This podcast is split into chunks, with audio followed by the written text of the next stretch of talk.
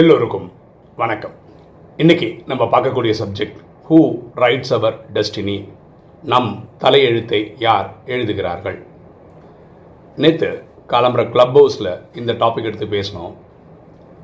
அதில் ஒரு டீம் எப்படி பேசினாங்கன்னா, எங்களுக்கு தெரியாது, நாங்கள் புரிஞ்சுக்கிட்டதை சொல்கிறோம் அப்படின்னு சொன்னாங்க.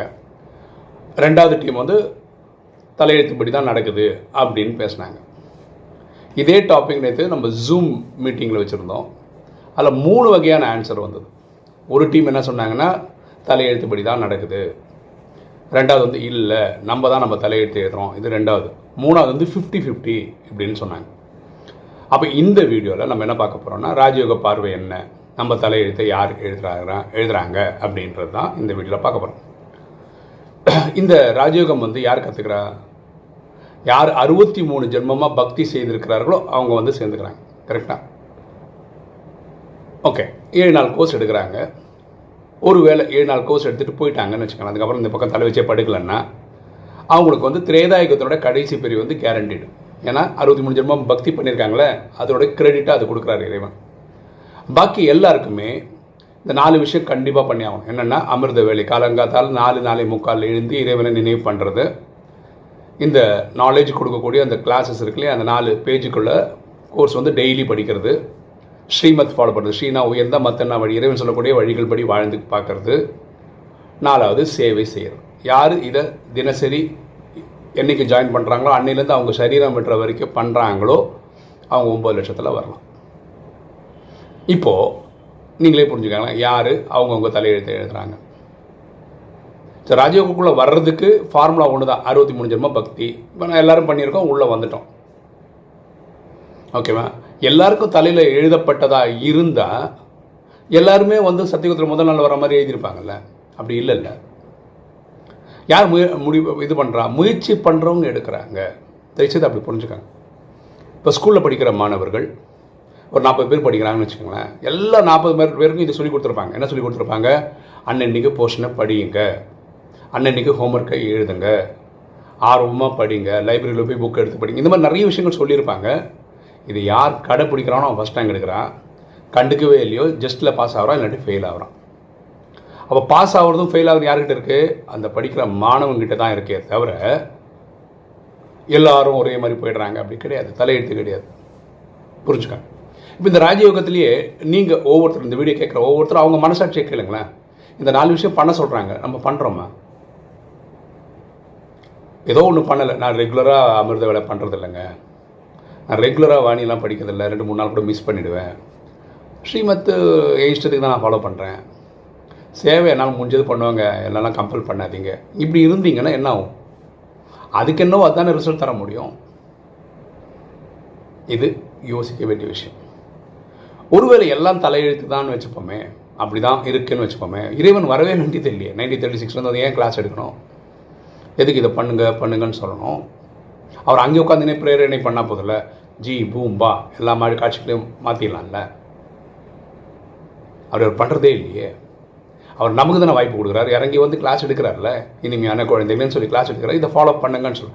அப்போ ஃபாலோ பண்ணுறதுனால தான் நமக்கு சத்தியகுதத்தில் போஸ்டிங்ஸ்லாம் கிடைக்குது, முயற்சி எடுக்கிறதுனால தான் நமக்கு மாறுது. அப்போ நம்ம தலையெழுத்து யார் எழுதுகிறோம்? நம்ம தான் எழுதுகிறோம்.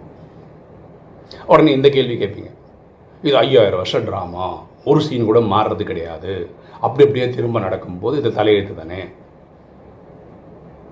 ஐயாயிரம் வருஷம் ட்ராமா தான், அதில் டவுட்டே கிடையாது. ஆனால் அந்த ட்ராமாவை நான் தானே எழுதுகிறேன். எனக்கு ஏழு நாள் கோர்ஸ் எடுத்திருக்காங்க, அந்த ஏழு நாள் கோர்ஸ் எடுத்து முடிச்சோன்னே இதெல்லாம் சொல்லியிருக்காங்க, நாலு விஷயம் பண்ணுங்கன்னு, உயிரோடு இருக்கிற வரைக்கும் நீங்கள் இதை பண்ணுங்கன்னு சொன்னாங்க. நான் பண்ணியிருக்கேன்ல, நான் கடந்த பன்னெண்டு வருஷமாக இந்த நாலேஜில் இருக்கேன், இந்த பன்னெண்டு வருஷமாக இந்த நாலு விஷயம் நான் பண்ணியிருக்கேன். அப்போ இந்த சிஸ்டம் என்ன சொல்லுதோ அந்த பக்கம் போயிட்டே இருக்காங்கல்ல. இப்போ ஸ்கூலில் யார் ஃபஸ்ட் ரேங்க் எடுக்கிறா? அன்னன்னைக்கு படிக்கிறவன், அன்னன்னைக்கு ஹோம்ஒர்க் பண்ணுறவன், பர்ஃபெக்டாக சிஸ்டம் படி இருக்கிறதெல்லாம் பண்ணுறவன் ஃபஸ்ட் ரேங்க் எடுக்கிறான். கரெக்டாக? இந்த சிஸ்டம் சொல்கிறது என்ன, நான் சரீரம் விடுற வரைக்கும் அதை பண்ணணும், இந்த பன்னெண்டு வருஷம் நான் பண்ணியிருக்கேன்ல, இனியும் பண்ணுவேன்ல, அடைவேன்ல. புரிஞ்சுங்களா? ஸோ நான் தான் முடிவு பண்ணுறேன் என் தலையெழுத்து எழுதுறதுல. அந்த மாதிரி தான் நீங்களும் புரிஞ்சுக்கணும். இப்போ நீங்கள் என்ன சொல்லலாம், இந்த சங்கமன்றது நூறு வருஷம், ஓகேவா, எண்பத்தஞ்சு வருஷம் முடிஞ்சிச்சு, இனி பதினஞ்சு வருஷம் தான் இருக்குது, நான் இப்போ தான் வந்திருக்கேன் சிஸ்டம்குள்ளே, உடனே நம்ம என்ன சொல்லுவோம், எண்பத்தஞ்சு வருஷம் முடிஞ்சு போச்சு, எனக்கு ட்ரை பண்ணுறதுக்கு டைமே இல்லை, இந்த பிரம்மாக்கே முப்பத்தி மூணு வருஷம் கழிச்சிது, எனக்கு இருக்கிறதே பதினஞ்சு வருஷம், இந்த கடைசி பதினஞ்சு வருஷன்றது ரொம்ப கொடுமையான டைமு, விகாரத்தின் உச்சத்தில் இருக்கிறது, விநாசத்தில் நடக்குது, இந்த டைமில் நான் எப்படி மெடிடேட் பண்ண முடியும், இப்படிலாம் குறை சொல்கிறதுக்கு பதிலாக ஏன் முயற்சி பண்ணக்கூடாது? எனக்கு தெரிஞ்சு இந்த எட்டு மணி மாலை மட்டும்தான் ரெடி ஆகிருக்கு. அப்படின்னா என்ன, first Lakshmi Narayanan, second, third, fourth, நாலு, இந்த நாலு லக்ஷ்மி நாராயணன் தான் முடிவாயிருக்கு. அஞ்சு, ஆறு, ஏழு, எட்டு, இந்த லக்ஷ்மி நாராயணன் முடிவே ஆகலையே. நான் ஏன் அதை டார்கெட் பண்ணக்கூடாது? நான் ஏன் அந்த முயற்சி பண்ணக்கூடாது? முதல் நாளில் நடிக்கிறவங்க ஒம்பது லட்சம் பேர் நடிக்கிறாங்க சத்தியகோத்தில். சரண்டர் பதில் சரண்டர் சிஸ்டம் கணக்கு வச்சுக்கோங்களேன். ஒரு வேளை அவங்க உலகம் ஃபுல்லாக நூற்றி நாற்பது கண்ட்ரி சேர்த்து ஒரு லட்சம் பேர் இருக்காங்கன்னு வச்சுக்கோங்க. அவ்வளோ கிடையவே கிடையாது ஆக்சுவலாக. ஒரு லட்சம் பேர், பாக்கி எட்டு லட்சம் பேர் நம்ம ஈஸியாக வந்துட்டு போகலாம் இல்லைங்க, யார் உங்களை தடுத்தா? ஸோ தயவுசெய்து இப்படிலாம் புரிஞ்சுக்காதீங்க. அதாவது தலையத்து இப்படி தான் நடக்குது. ஒரு டீம் வந்து இல்லை இல்லை நம்ம நினச்சா முடியும், சில பேர் ஃபிஃப்டி ஃபிஃப்டி இப்படிலாம் நினைக்கிறேன். எல்லா ஸ்கிரிப்டும் நம்ம தான் எழுதணும். எப்படி டெஸ்டினி உருவாகுதுன்னு ஏற்கனவே ஒரு வீடியோ போட்டிருக்கோம், நான் திரும்ப ஷார்ட் அண்ட் ஸ்வீட்டாக சொல்லிடுறேனே. மனம் இது உயிர், இந்த உடல்லேருந்து நடிச்சிட்ருக்கு. இந்த உயிருக்கு வந்து மூணு விஷயம் இருக்குது, மனசு, புத்தி, சன்ஸ்காரம்னு இருக்குது. மனசு எண்ணங்களை தோற்றுவிக்குது, புத்தியானது ஜட்ஜ்மெண்ட் சொல்லுது. நம்ம ஒன்று புத்தி சொன்னதபடி நடந்துக்கிறோம், இல்லை மனசு சொன்னபடி நடந்துக்கிறோம், அதுபடி ஒரு செயல் நடக்குது, அதுதான் கர்மான்னு சொல்கிறோம், ஒரு ஆக்ஷன் ஆகிடுது. ஸோ ரெண்டாவது வாட்டி மூணாவது வாட்டி பண்ணும்போது ஒரு ஒரு வாட்டி புத்தி ஆன்சர் இதுன்னு சொல்கிறது கிடையாது, நம்ம ஒரு ஆக்ஷன் பண்ணிடுறோம்.